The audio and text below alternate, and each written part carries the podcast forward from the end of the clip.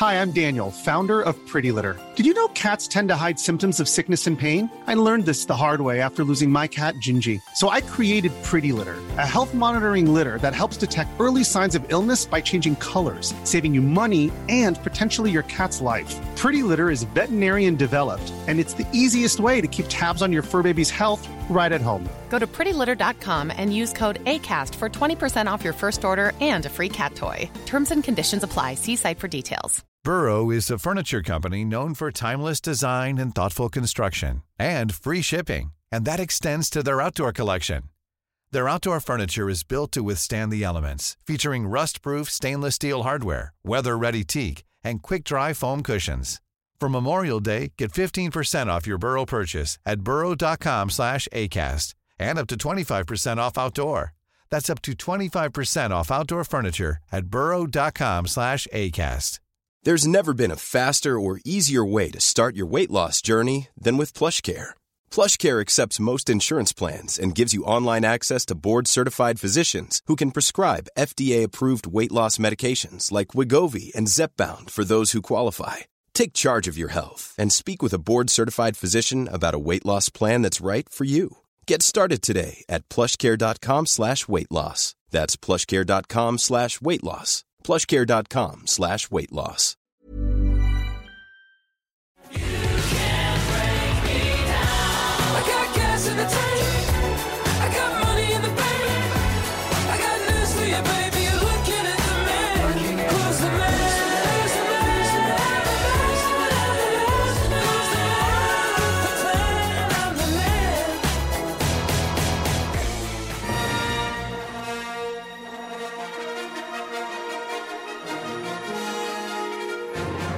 An opening round that now seems far, far away.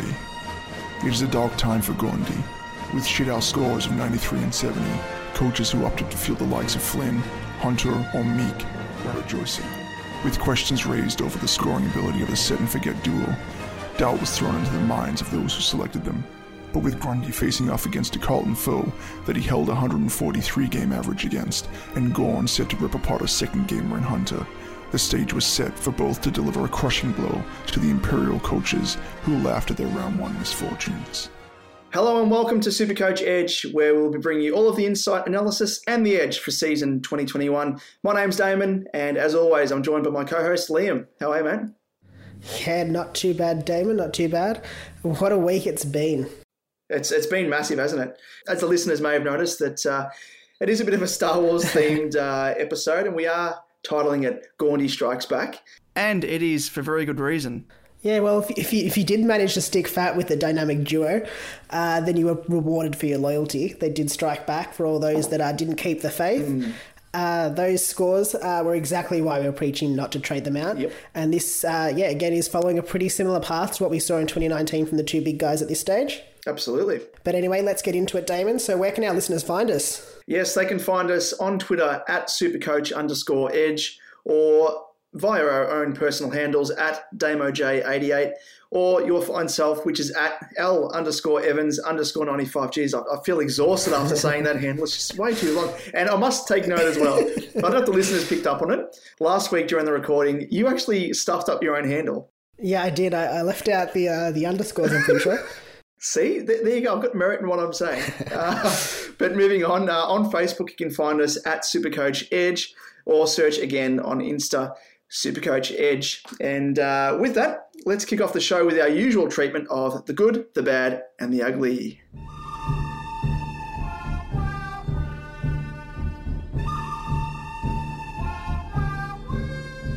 Yes, it is the good, the bad, and the ugly. And uh, for those tuning in for the very first time, it's literally just us recapping how our respective teams have performed on the weekend and the players that stood out for both good and for bad reasons. And uh, I'll kick us off because, uh, again, I am the uh, the loser of the two of us in our head-to-head, albeit uh, yeah, yeah, quite narrowly, but. Um, Nevertheless, uh, I scored um, a score that Richie Benaud actually would be very proud of. two for 222. So that's 2,222, which is a much better score compared to uh, the previous week, obviously.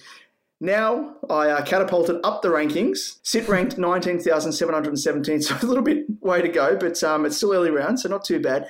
but moved up a whopping 16,787 spots. So not too bad in that context.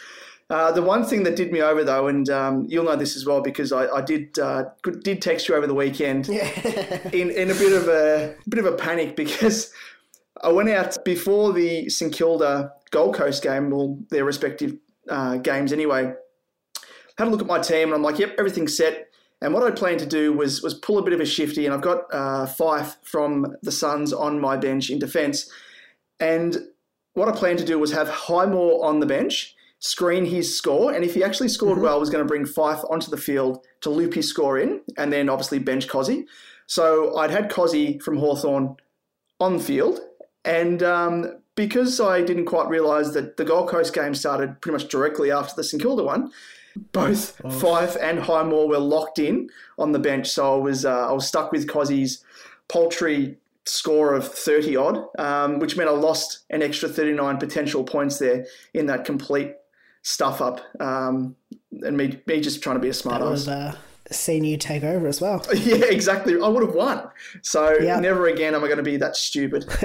uh, just rolling through the good, the bad, and the ugly for my side. Had Macrae and Gawn both scoring at 137. Grundy in that Gawndy combo, like we said, they struck back. He scored 135. Goulden with the 136 dunks, 132. Lloyd 124. Laird 121. Impey 123. Short and Dusty with uh, 120 each, and Campbell, the other rookie, scoring 118. In terms of the bad, uh, wasn't too much, but uh, it means there's more actual players that fell into the ugly, unfortunately. um, so it's actually worse than it sounds. But Caldwell scored a 66, which of course was uh, was injury affected, did his hamstring, and it's now come out that he's going to miss uh, between six and eight weeks, which is uh, massive. So it's a quite a strain, you'd think. Uh, then in terms of the ugly side of things. We're both stuck with uh, with Neale, unfortunately, scored 75. Although I must say that I reckon he scored about 50 of those points in the last quarter alone. I reckon the guys at Champion Data saw his low score, realised they had him in their team, and they're like, shit, let's give him a, a couple of extra points. Like he was he was firing off handballs, like one, two handballs that were worth like 15 points. Like, what what is going on? Who knows? It's a bit of the uh, KOTD action there, a bit of a kiss on the dick action. When he's in your team, you, you don't mind, especially when he's struggling. Uh, Taranto scored 67, uh, which was very disappointing from my, one of my boys. Daniel scored 66. Rowe only the 19th. Thankfully, I only had him on the bench, but uh, the other guy, Scott, who scored 23, was in his spot, so I didn't fare much better.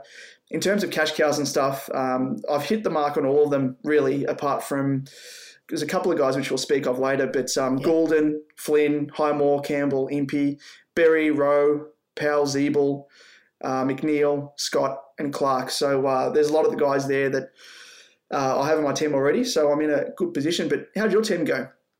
Yeah, yeah. As as you mentioned, just pipped you at the post. I scored uh, twenty two thirty four, which is yeah better better than last week, but still still some room for improvement there. Um, so I'm sitting ranked fifteen thousand five hundred ninety one, and that was up about fourteen thousand seven hundred seventy three uh, spots in the overall ranking, uh, which I'm I'm happy to at least be uh, moving up there.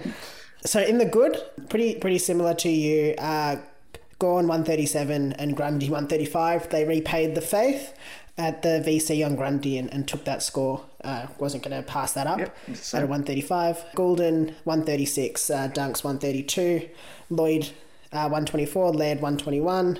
Uh, Impey 123. Short and Dusty combo for 120 each. Uh, Campbell 118 and Walsh 105.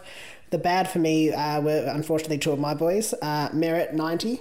Not not a great score, but albeit probably a pretty good score considering the smashing the Dons copped. True. So not too concerned, I guess. And then obviously also Caldwell 66, and the main reason that's a bad is is just the injury. So yeah, hopefully we'll see him back on the park soon, especially as a Don supporter. um, and then the ugly. Uh, yeah, Neale, 75, not ideal. Uh, Daniel, 66. I think he tried to take a few kicks, tried to bite off a bit more than he could chew with a few of the kicks and had an unusually high amount of clangers, Yeah. Um, which obviously didn't help his scoring. Taranto 67. Thought he was he was on, going like a house on fire, and then pulled up very suddenly. And then I unfortunately did cop the row 19 on my field. I had Brockman's, I think, 77 on my bench, which would have been a nice upgrade on, on field. And then similar to the cash cows, I think the only difference I have is Sharp, and he didn't score particularly well, uh, but he was on my bench, so that's that's perfectly fine by me.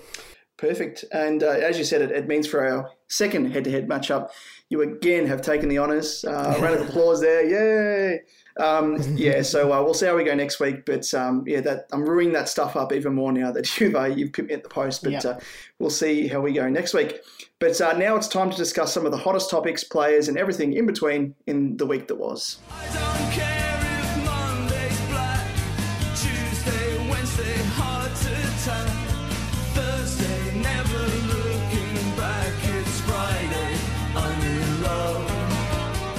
This week uh, was headlined by Gawndy striking back. The ever reliable duo were back to their scoring best, repaying the faith of those that kept them and uh, punishing those that traded them out. Wasn't it? Uh, wasn't it a sight to see as well? Being uh, proud owners of Gawndy, and we did say we have been saying throughout, keep hold of your primos, especially the set and forget rucks, the dynamic duo in Gawndy. So uh, yeah, they definitely repaid the faith there, and it really kicks dirt in the face of those coaches that started with one of Gawn or Grundy and Flynn or Hunter or one of those, and they they thought they were in a really good spot in round one. Like, yeah, look at me, I'm top 100, and I've got all this money to spend across the rest of my side. Well.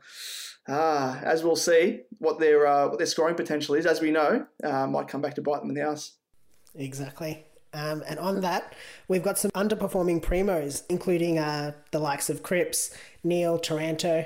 Yeah, it's a bit uh, bit disappointing because you've got two of those players. I've actually got all three, so I'm in uh, a world of hurt off the back of Danger and Rowell and uh, well Caldwell as well. So uh, I'm dealing with a lot on my plate at the moment. But yeah, we'll get into that a little bit later. Yeah, and on that, we'll uh, go through the injuries. First off, we have five. Um, with a late bit of a late hit, he might be missing with some, some concussion. And if you do have five in your team, um, I probably wouldn't look to uh, trade him out. Uh, he's just probably going to miss with these, these the 12 days off, so probably just one round, uh, just bench him and, and bring him back on. He's probably missing that game that he, he always sort of misses with injury anyway. Mm, for sure. We've also got uh, Caldwell, one of my boys. Uh, he's out with a hammy. Uh, really sad to see. He'll probably be out for the next six to eight weeks. Uh, so definite trade there. Yeah, it's a, it's a bit of a sad one that one because obviously first and foremost because we've, we've got him, but being an Essendon supporter as well, Liam, um, I'm sure you would have been keen to see him play out the rest of the year. Showed really positive signs just on a football basis, but super coach wise as well. Showed that he he did have a bit of a ceiling and um, was scoring actually quite well up until he he got injured. I mean, he's he's one that's I'm begrudgingly getting rid of. Uh, hopefully, you know, he comes back sooner than the six to eight weeks, but uh, all the very best to him. Yep, definitely. And also another one of my boys, probably one of my favourite players as well. Uh, Draper's out with an ankle uh, syndesmosis issue uh, after coming down awkwardly in a in a marking contest. Uh, probably out to the for at least eight to ten weeks. Um, probably not super coach super super coach relevant, um, but for those that have him in the ruck line, you'll be needing to trade him out. It, it really comes back to bite you when you go for these guys that are PODs, uh, especially in in a position like the ruck as well, where it's normally set and forget.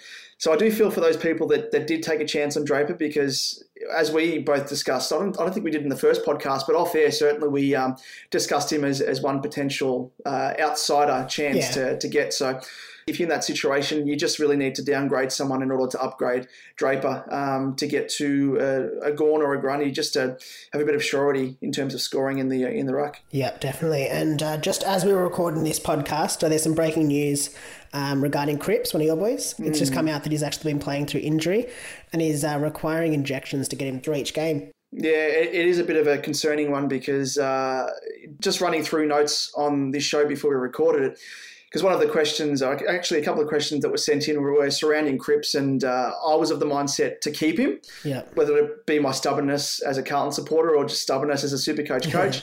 now that this rumor has uh, has come to light, uh, it's making me second guess what I will do with him, but we'll touch on that a little bit later. Yeah, and in, in a more football sense, it's probably a bit more positive that it's not a case of the game's gone past him. It's looking more like it's just an injury. Yeah, absolutely. So uh, at least that's a, that's a positive out of the uh, negative situation. Well done. I like what you've done there, Liam. Very very nice. As an Essendon supporter, that's what you're going to deal with. as you do as a Carlton supporter for the past 15, 20 years. Just a reminder also, uh, it's probably obvious to everyone listening to this, but just a reminder that it is the last round before price changes. So, you know, now is the time to make those corrections before the prices do fluctuate. More so to do with rookies, jumping into those rookies that you don't have, trade them in if you can, uh, making rookie corrections and And uh, if you do have a few trades up your sleeve, uh, potentially sideways trade, which I don't recommend, but we'll delve into this a little bit further with our very next segment, which is the price is right. The price is wrong, bitch. Yep, the price is right or wrong is a new segment all about who you should buy or sell. This week we'll be looking at who's on the bubble and who you should be looking to bring in before the first price changes of the season. So obviously, uh, with with all of the new rookies, uh, they'll be the big focus for this week of who you should be buying. We'll run through the rookies, uh, who we think you should be definitely getting in if you if you don't already have them. And first up, we have Goulden uh, with a break even of minus two hundred and six. Yeah, absolutely insane. And and just on that as well, just want to give a bit of a shout out, a bit of love thrown the way of at EMPR underscore X. Now, uh, just on that as well, can you please, man, if you're listening, let us know how we pronounce your username because I've been racking my brain. I'm getting sidetracked here, but is it like stand for something? Is it like short for, you know, Empire, Empress? Surely it's not Empress, but um, he does some great work on Twitter. Does this uh, great man? He's a he's a great fan of the show and yeah. really appreciate him tuning in. But he did tweet and check it out as well. His handle again at EMPR underscore X. He said the Gordon's going to break Michael Barlow's record $119.9 thousand price rise set in round three, 2010, with a score of 60 plus. Surely he's going to get that. And his projection, if he scores 85, he's going to go up 129,400 in one round. That's insane. That's crazy. If you don't have him, get him in. He is like once in a generation. Like we, we speak of Michael Barlow as the once in a generation super coacher. He's a once in a generation Yeah. rookie super coacher again. Like it's yeah, it's insane. Get him in. Got to get him in. Who else we got though? Who else we got? Yeah, we've got Flynn, uh, the the ruckman, in with a break even of minus 145. Uh, if you obviously don't have him, try and get him in as well. Highmore in the back line, minus 68. Campbell, uh, mid forward, eligible, minus 63. Warner also from the Swans, minus 80. Jordan from the Demons in midfield, minus 87. Impey, minus 62. Sam Berry, minus 59. Rowe in the forward line for Adelaide, minus 54. Tom Powell, North Melbourne midfielder, minus 38. And Hawthorn mid forward, uh, Tyler Brockman, minus 30. Uh, so if you don't have one of those guys, those are the ones that you'd be looking to buy.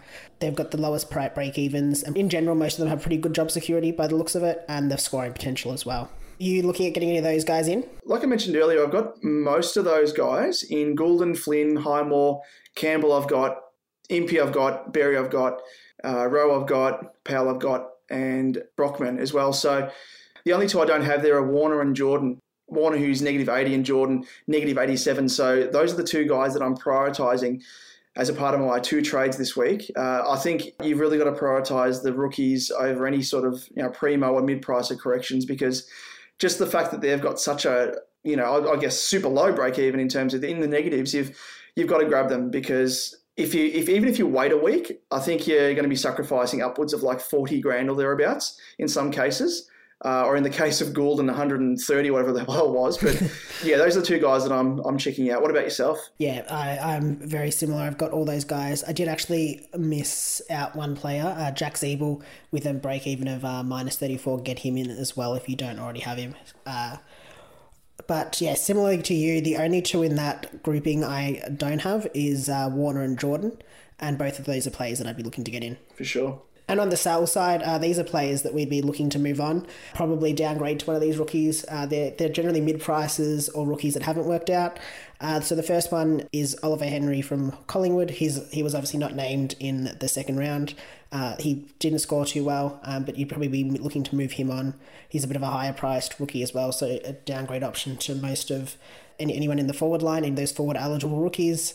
Uh, Hunter, so the ruckman from the Saints, his break even's only minus 19, and his scores of 44 and 35 uh, aren't the highest. He's obviously a, a basement priced ruckman, but I think you you're better off bringing in like a, a Flynn or a Meek. Probably probably just Flynn if you if you don't already have him. He's got a higher price, but he's also got a better scoring potential and probably better drop security as well. Uh, the other one that I would be looking to move on is uh, Paddy Dow. Unfortunately, I don't know whether. He's, he's still got a low break even of six, uh, probably not as low as we would have liked, and his scores of 60 and 53 in the past two rounds. Um, his low time on ground is a bit concerning. I don't think he'll be dropped, um, but just obviously one that you could probably move on there. Another rookie is uh, Sharp He's break even of minus two and only a score of 20 on the weekend. Obviously, in a loss to the Brisbane Lions, uh, you just want to see whether he's named or not. If he is dropped, uh, you probably look to move him on as well. At his price of 117k, you could probably make him almost a straight swap for a Jordan or a uh, uh, Highmore if you don't have him. And on the mid price uh, front, uh, some some I guess mid prices that haven't worked out as well. Uh, Tom Green obviously was dropped. The 351k GWS midfielder uh, is one that you could probably look to downgrade to one of those midfield options in the in the rookies and, and bank that cash. Uh, the same with all of these options, I guess, as well. You'd be able to bank some cash for some upgrades either next week or, or an up up down this week potentially. Tom Phillips, the Hawthorn forward midfielder, I think he's eligible as a midfielder too. Uh, 402k. Probably don't have to trade him out. Just obviously a bit of a, a, a low score on the weekend with a 56. So he's got 90 in round one and then 56 on the weekend. You don't have to trade him out. You do you. you do you. Just throw it back on Yeah, them. you, You, do, do you just you, you, make your own decisions. yeah. Look, if I had him, I probably wouldn't be too concerned just yet. Um, I think there's more. There's other options to trade out first. There's more to worry about, I think. Yeah, there's a lot more to worry about. Similarly, Heppell late out on the weekend, 319k. I think it was back spasms. I don't think there's too much concern there if he play if he's named to play. Um, just keep him. But he's obviously an option if you want to downgrade him. It didn't have anything to do with the foot, as far as I as far as I understand. And also a teammate of Heppell, uh, Caldwell, uh, obviously is in for a bit of an extended period on the sideline for six to eight weeks. He's a definite trade there. Um, you just have to trade him out and uh, look look for one of those rookies as well, where you can make some make some bank and some uh, more cash gen opportunities there. Moving on to the next part of this segment, I guess, is um, looking at how you use your trades going into round three before price fluctuations do come into effect. And the ongoing debate has always been between using them on rookie corrections as opposed to primos. So uh, yes, it's one of the big talking points. So before we uh, we touch on another big talking point in the big Texan uh, and some underperforming primos, let's just give our thoughts on the trading strategy, which way we I guess approach things and um, you know help guide some coaches out there that are really struggling over whether or not they use both trades on rookie corrections, whether it be one trade on a rookie correction and then another one on a mid-pricing correction, or delving into the no man's land, the really um, uncharted territory, trading out primos. Yeah. Delving into that, I, I guess you know it really does depend on how your team is structured at the moment and the number of trades you've used at, the, at, at present.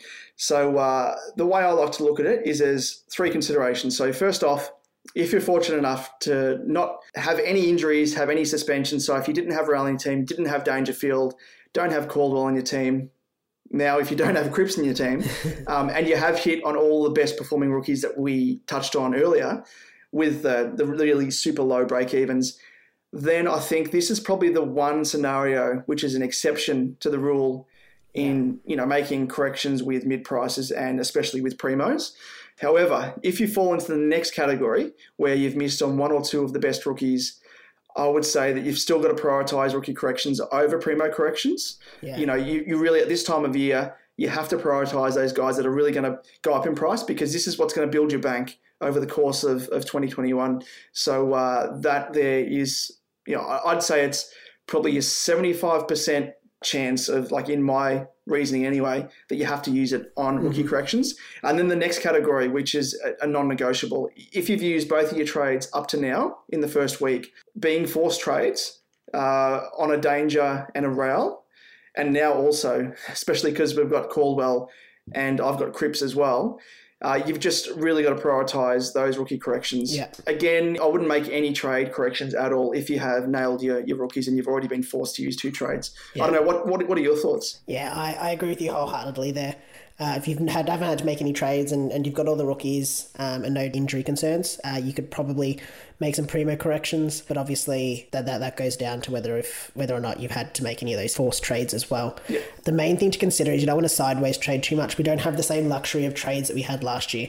So we had thirty. I can't remember how many now off the top of my head, but we had 34 or almost yeah, it ended up being almost two trades around. So definitely just consider that we don't have the same luxury of trades. If you're playing last year, you can't have the same strategy to the same extent.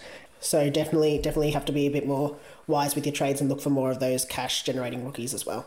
And what about those underperforming primos? We just touched on a few uh, as we've been working our way through this episode, but uh, there's three in particular that come to mind. What approach should we take to them? So uh, I think the three that we're mainly talking about are probably Neale, Taranto, and Cripps as well. Obviously, that changes a little bit with his injury concerns now. But there's merit in looking to trade them out if you have somehow avoided the carnage of uh, Rowell, Dangerfield, Caldwell. So the price is going to fall. Um, based off their break evens, um, and you, you probably do have the chance to capitalise on it now.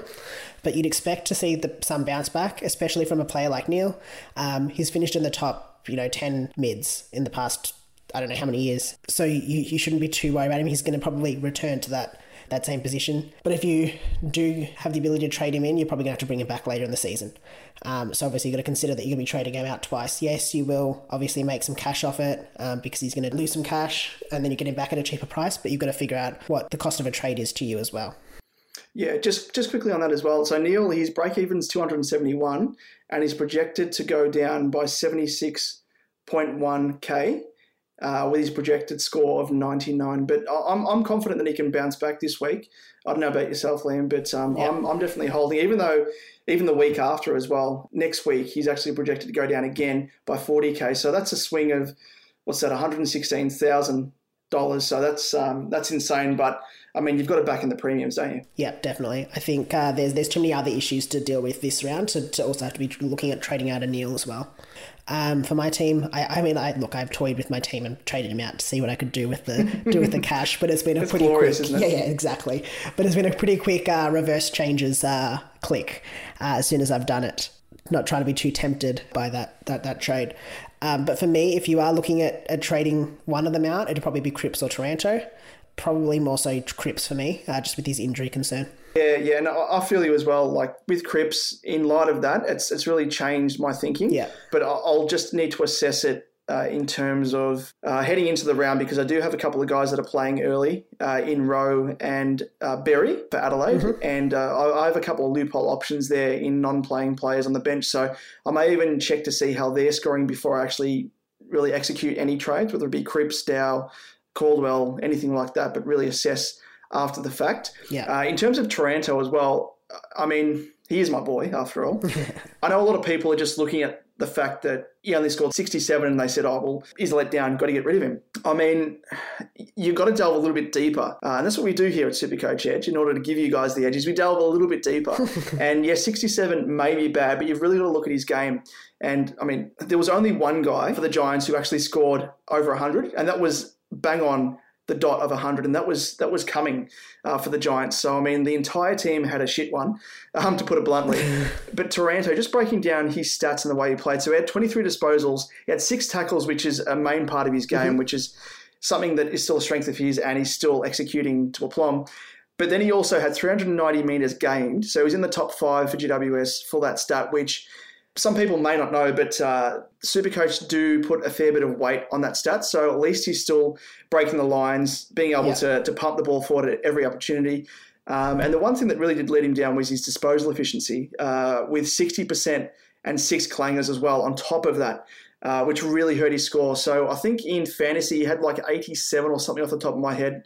Don't know the specifics, but um, that really shows the differential between the two in that he was only able to score 67 in Supercoach. So that's the main reason why are those clangers, those turnovers. I'm not too worried at this stage. I'm, I'm going to stick by him. Yep, definitely. I think I agree with you there. I think we should also, I guess, look back on the Gawn Grundy situation last week. It was everyone was trying to trade them out. Look at at what happened. They came out and uh, and smashed it this week. The same thing could happen for, for Neale and Cripps and Taranto. Uh, so for mine, it's probably hold um, unless you literally have no other issues, and then you might be able to uh, trade them out. But even then, I'd, I'd do it with a little bit of uh, caution. Absolutely. And uh, dare I say it, is the big Texan Walker a viable option? I'll, I'll jump in first because I just want to throw out a bit of a scenario. Now, strap yourselves in because this uh, involves a lot of numbers.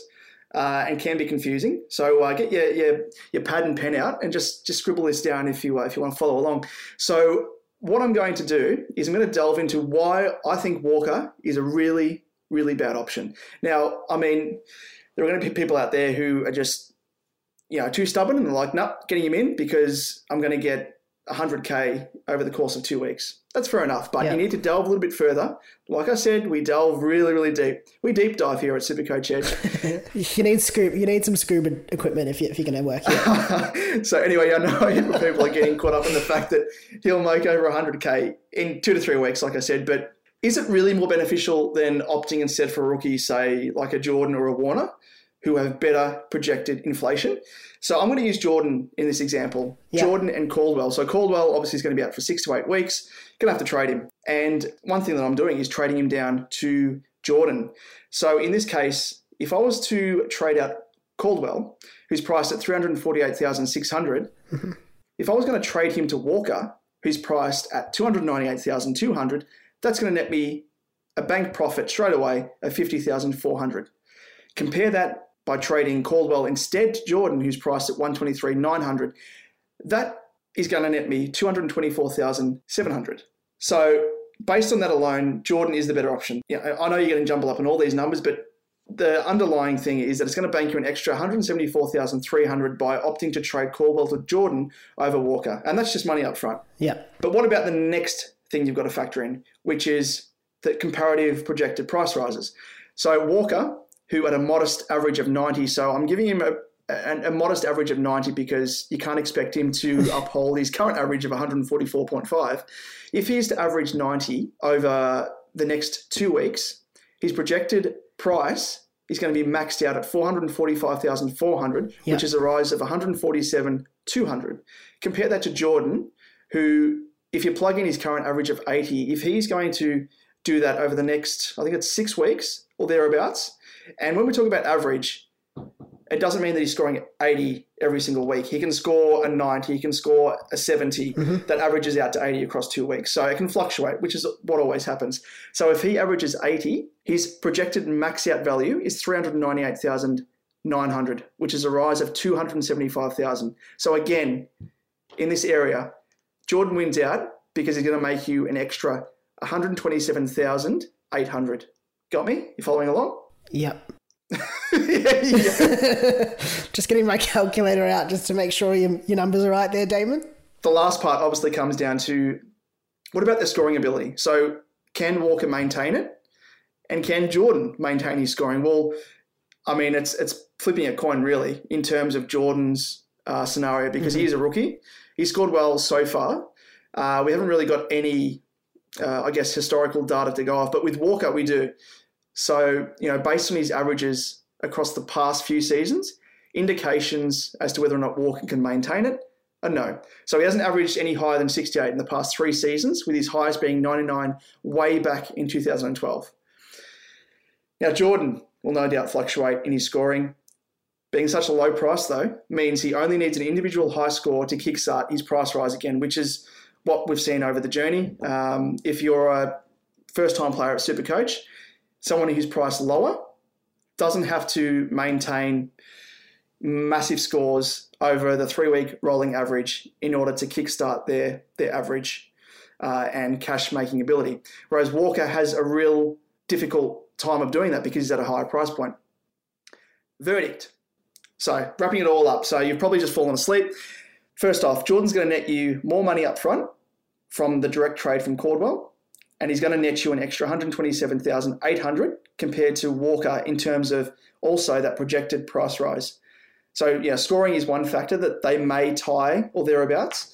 But the previous two factors mean Jordan wins hands down in my book because even if Walker can net you his max inflation, Jordan's inflation is still higher, making you more money in the end. Are you, are you there, Liam? I'm there. I now understand why they call you uh, Damon Mathlete Jackman after all of that. very good, very good. Well, there's not much. I mean, it's, it's hard to argue when you just present me with numbers, so I, I can't really go against you there. Um, but I guess uh, is, isn't it just fun to have a player like Taylor Walker in your team, though? Just but just seeing that name Taylor Walker in my team is like a cardinal sin. I'm sorry, but that's like that's akin to having Connor Rozee in my side, Oof. And you know what that's like. Yeah, I know what that's like. Uh, look, I do have to be honest. I, I have sent you a few uh, screenshots with uh, Taylor Walker in my with in my side with uh, Yes, you have. with, with a few uh, laugh laugh crying emojis. I wasn't going to say it, but this entire part of this segment was directed at you, Yeah, so please don't do I, it. I love I love that I literally wrote in there. All I wrote was, dare I say it, is the big Tex Walker a viable option? And you wrote uh, that whole thing. You went through the maths An essay. of why I should not pick him. I just want to let you know that I was joking. Uh, I, I don't know because there's actually quite a few people out there in the Supercoach community, seasoned veterans like myself, that are actually considering him, and I, I, I do see the uh, the lure, Yeah.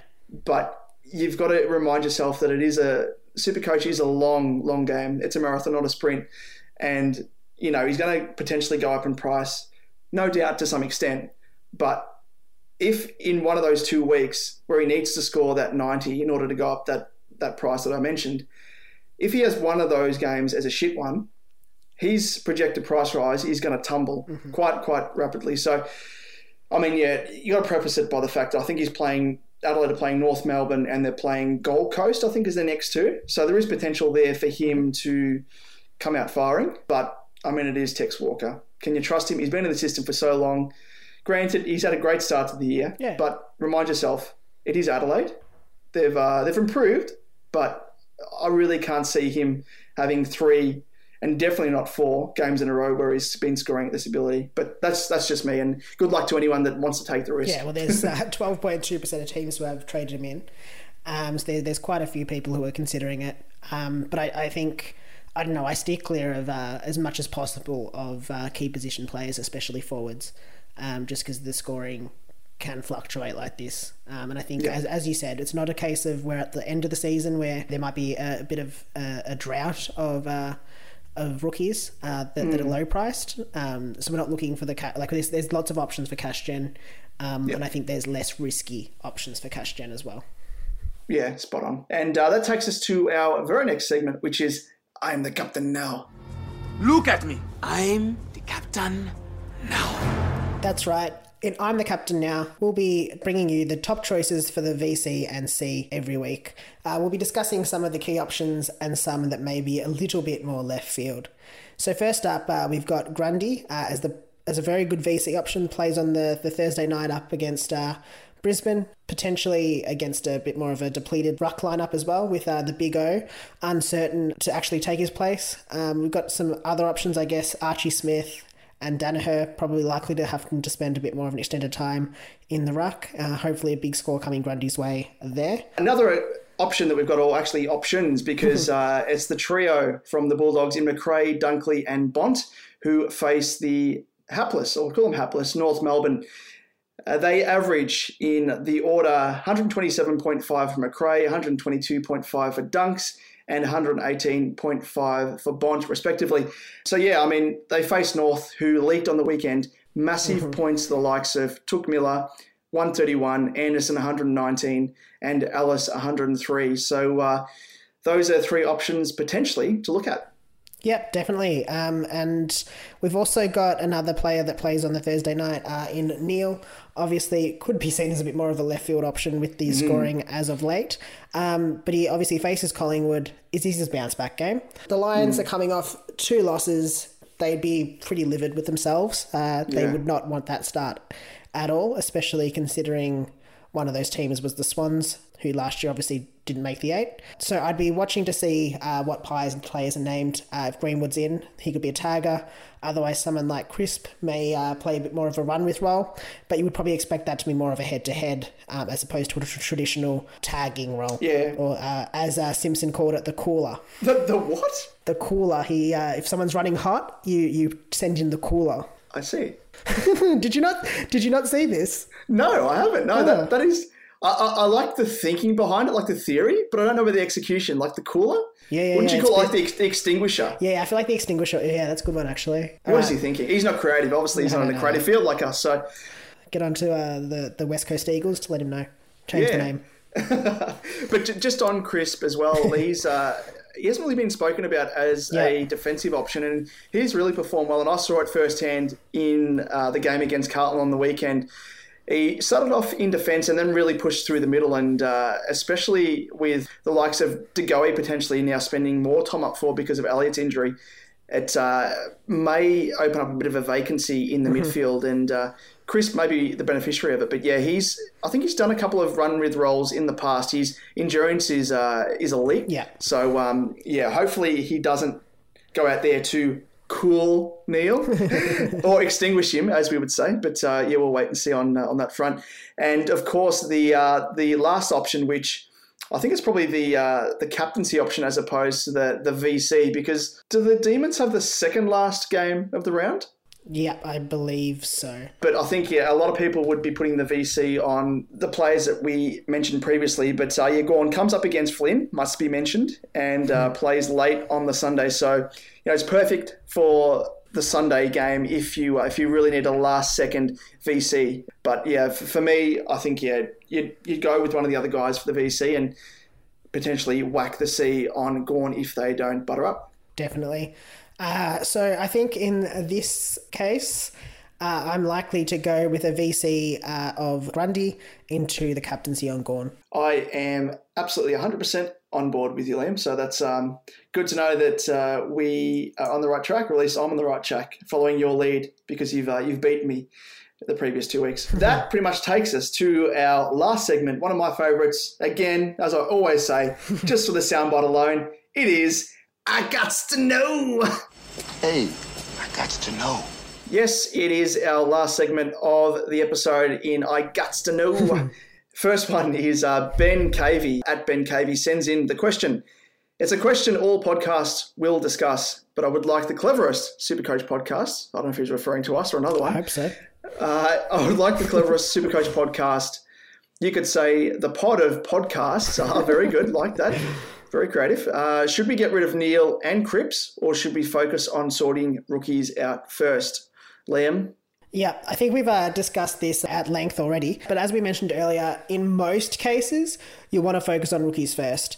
If you've used some trades already, you'd probably want to focus on the rookies. If you've obviously not got all the rookies, you'd want to focus on the rookies. but if, if you do have the luxury of having used no trades and you have all the right rookies and everything's sunshine and, and roses and it's all beautiful, uh, then you might consider moving on an underperforming primo if you've got them. If that's your only issue, then that would be something you could consider to doing.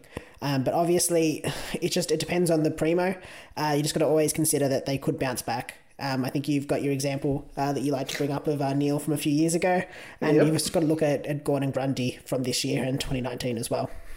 Yep, exactly right. Um, I echo your, your thoughts there. Yeah, we've we've covered it ad nauseum uh, in the previous couple of segments, and yeah, I mean, have the luxury to do it, I'd probably more so opt to correct the mid prices if you can, Yeah.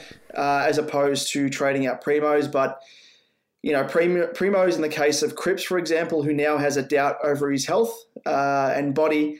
Uh, that's the only other thing I'd be waiting in if I'm, uh, yeah, looking to trade out an underperforming primo. Definitely. So the next question we've got is from uh, again, if, if you're listening, can you just let us know exactly uh, how to pronounce em- it? Emperor, Emperor?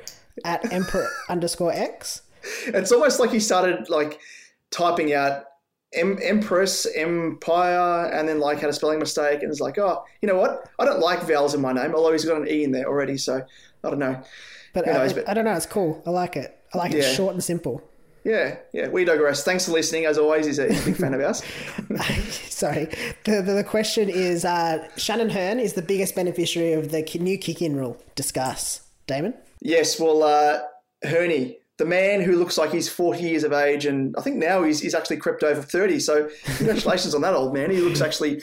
What it makes me wonder though, like when he's actually, he's. I reckon he's going to look like uh, Prince Philip. Oh, yeah, yeah, okay, yeah. He's just going to be a corpse, like when he hits Or- 50. Or is he just like never going to age? Do you reckon he's just like perpetually a 40 year old man? He must have come out of the womb looking like that, I reckon. or a receding hairline straight out of the womb. Poor bloke. Anyway, back, back to the uh, the question and the answer. Oh, Jesus, where are we going? You can tell it's the end of the show, can't you?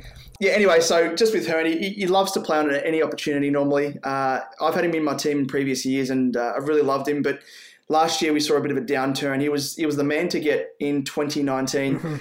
but yeah, I reckon absolutely. Like you've you've hit the nail on the head there, Emperor. He's most definitely uh, been given a massive advantage, and I reckon it's reinvigorated him as a defensive option. In all honesty, like he could even be.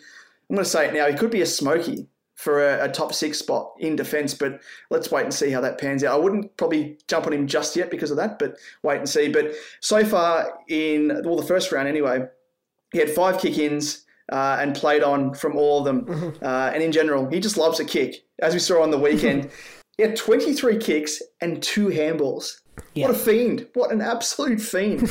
uh, enough said. But yeah, Love that's it. that's kind of my thoughts. I don't know. What, what do you think? Yeah, I think as you said, he he's, he loves a kick, um, and just I think it just it's it's such a big advantage for him because he loves that long kick out as well. He's got a big thumping kick. He can now run what 15, 20 meters, then absolutely boot it and get it past the center square.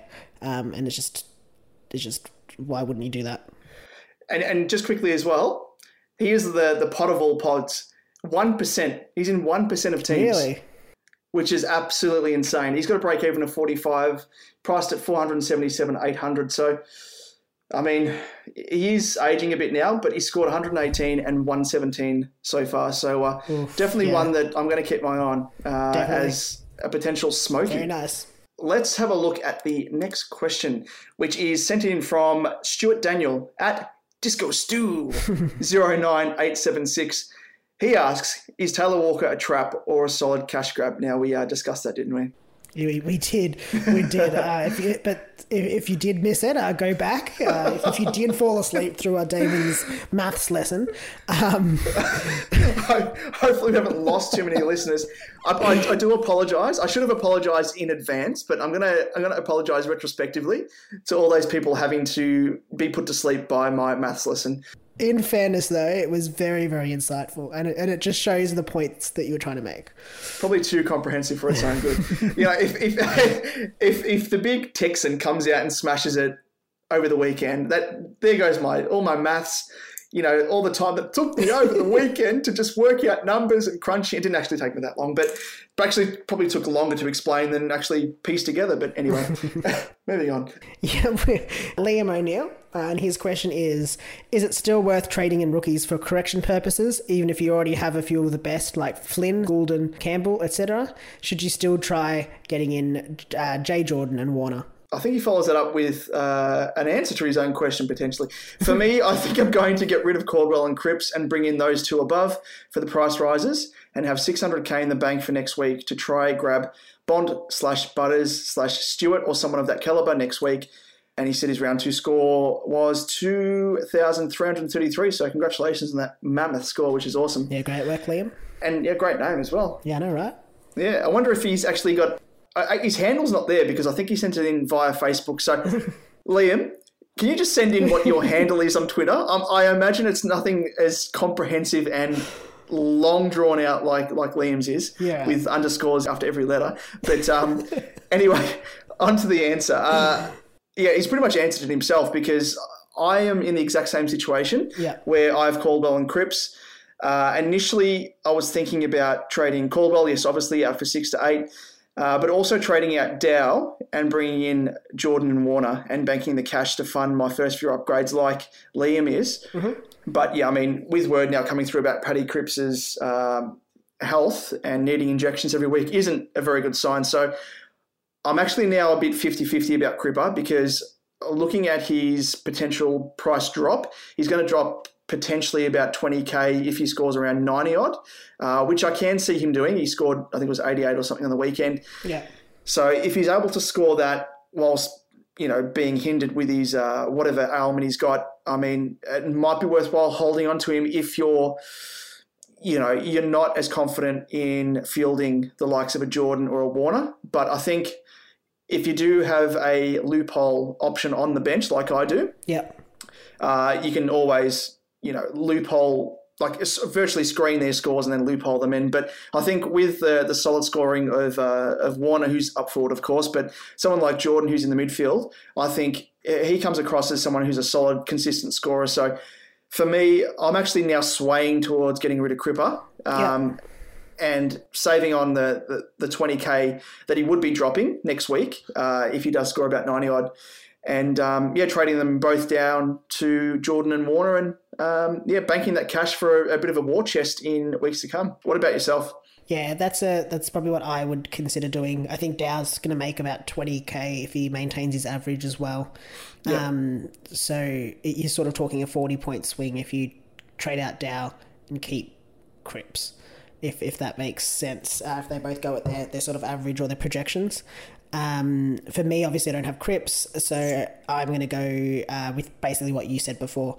I'll be trading out Dow and uh, Caldwell and bringing in Warner and Jordan. I think Jordan's job security as well with uh, Harmes' injury is going to uh, really help him there as well. Yeah, that's a good point. Um, yeah, so and then obviously bank that, bank some of that cash for some upgrades soon as well. Spot on. And our last question. Yep. Last question is sent in by uh, Dally Pitt, um, who is at Dally Pitt. So this is a, a sort of a, a three-part almost question. But the first part is: Is the Paddy Dow experiment a fail? If so, down to Warner at plus fifty k. Is that the easy trade? Uh, yeah, I, I would say it's a super easy trade, like we just spoke about there. I'm trading at Dow just purely because I don't really have any other, you know, underperforming rookies. Yeah, I mean, Yep. for me, he's he's the one that's that's got to go. Unfortunately, I think if you have other options, uh, I'm trying to think of other rookies like a Sharp potentially. If he doesn't Yep. keep his spot, you could potentially keep Dow because he's break even six. And he's not going to go down in price. You won't think, knock on wood, that uh, he gets through unscathed. But um, for me, yeah, I think that's that's an easy one, especially with Warner and the way he's performing. Absolutely, in, in the Sydney side. Yep, definitely. Uh, that's a good point. Actually, I forgot that I have Sharp in my side. Keep actually, I just consistently forget him in my side. It's been a few weeks of me just leaving him out. Um, obviously, if he's not named, he'd be one that I consider to move on um, instead of Dow as well. You could say his performances have been a bit uh, dull of late. I'll uh, I'll get my things. Yeah, yeah, please. Uh, the second part to the question was uh, Neale to Oliver plus 70k before Neale's price plummets, or do you ride it out? I'll just quickly jump on this one. I think, as we've discussed at length, if you haven't missed out on rookies and you have no other issues, if there's no other trades, maybe you could do that. But it's sort of at your own peril. Neale could come out and smash it, and he's probably going to end up being a uh, a keeper in the long run. But you'd expect him to be a, a top ten mid. So I would probably ride it out. You just don't know what's going to happen. He could come out and smash it next week. Probably still drop in price, but it's the points that you're losing out on. I'm similar sort of thought as well, but if I was in a situation where I wasn't forced to use my two trades already on Danger and Rowell, uh, and then another one on Caldwell, I would potentially look at this option. In all honesty, as long as you've nailed the rookies as well, because Yeah, yeah, of course. yeah, I mean, you're going to be banking 70k. You're going to be getting Oliver, who is, you know, his, his scoring Dependable. output is way better than than um, Neale at the moment, and Neale's price is going to plummet. There's no no two ways about Yeah, it. Um, just comes down to how much. I think he might plummet to as much as 100k. So if you were to bank that and then bring him back in, I mean, you are costing yourselves two trades in order to do that. Um, but you've also got Oliver uh, in your team once you bring him back in. So under those unique circumstances where you've hit every rookie, you haven't used any trades at the moment, I'd look at it. If you're not in that situation, I wouldn't do it. definitely. Um, and the last question here is uh, a bit of a pod, I guess. Uh, Blake Hardwick's role looks awesome. Not a name super coaches go for, though. A good pod, or is he mid priced trap, Damon? Yeah, he's, he's a super awkward price at 373 100. And uh, I think he's taking the kick ins for the Hawks at the moment. I think he took about five. This is last week, not round two, round one, because we only have access to the kick in stats uh, from that round so far. But I think he had five kick ins. He played on from all of them. Uh, but yeah, given his scoring history, you, you just can't trust him. I mean, Yeah. yes, we know that the, the man in the mark rule for kick ins is helping defensive players. Uh, but for me, I go by the notion that unless you've got a favourable scoring history uh, behind you, which Hardwick doesn't, and it's a one off, therefore it presents a risk. I don't know. What, what do you think? Yeah, I'm probably at the same point there.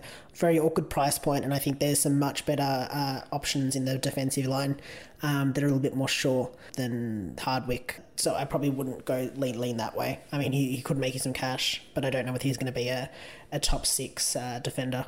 And that brings us to the back end of the show. But before we wrap up, where can our listeners find us? Yep, you can find us on Twitter at, at supercoach underscore edge. Your personal handles are at DamoJ88 and my sorry Drum roll, please. Drum roll. and myself at, at L underscore Evans underscore nine five. Very simple there. Uh, And he's done it. And uh, moving on, uh, you can find us on Supercoach Edge uh, at on Facebook and on Insta as well. And email us at aflsupercoachedge at gmail.com. Send through any of your questions. Uh, if you want to be have one of your questions featured on the podcast, just let us know and we'll uh, we'll answer it on here, or else we'll just answer it uh, as a direct message as well. And that brings us uh, to the Supercoach Edge group rankings for round two. So, our round two highest scorer uh, was Sturmy's Seagulls with the sc- round two score of 2,438. Very good, mate. And uh, we've uh, got a new leader in the total score at the end of round two as well, uh, with James of MTM All Stars with the total score of 4,660. And he's actually sitting in 15th overall in, in the whole of Supercoach as well. Great work there. Uh, it's great to see some high scores as well this round. So if you do want to enter the Supercoach Edge group, uh, the code is 798296. The overall winner at the end of the season uh, will get their hands on a Supercoach Championship ring from the legends at Supercoach Championship Rings.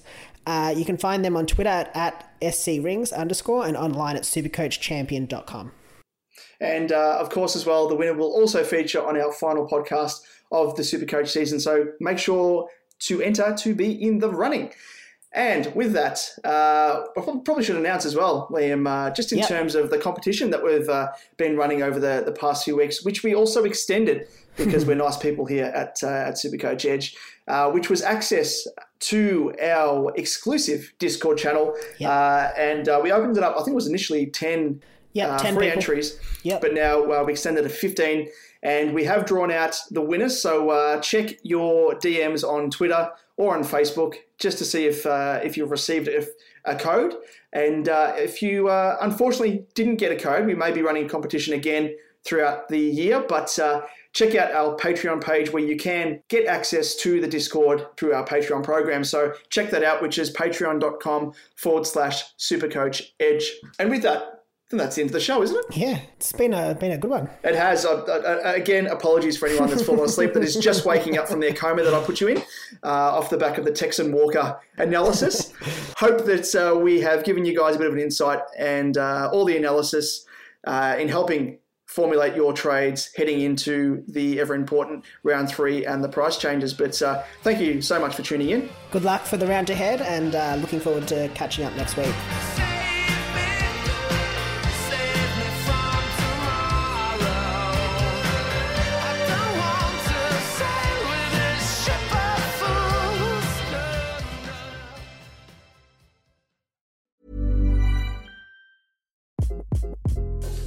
This is Craig Robinson from Ways to Win, and support for this podcast comes from Invesco QQQ, the official ETF of the NCAA. Invesco QQQ is proud to sponsor this episode, and even prouder to provide access to innovation for the last 25 years. Basketball has had innovations over the years too. We're seeing the game played in new ways every day. Learn more at Invesco.com slash QQQ. Let's rethink possibility. Invesco Distributors, Inc.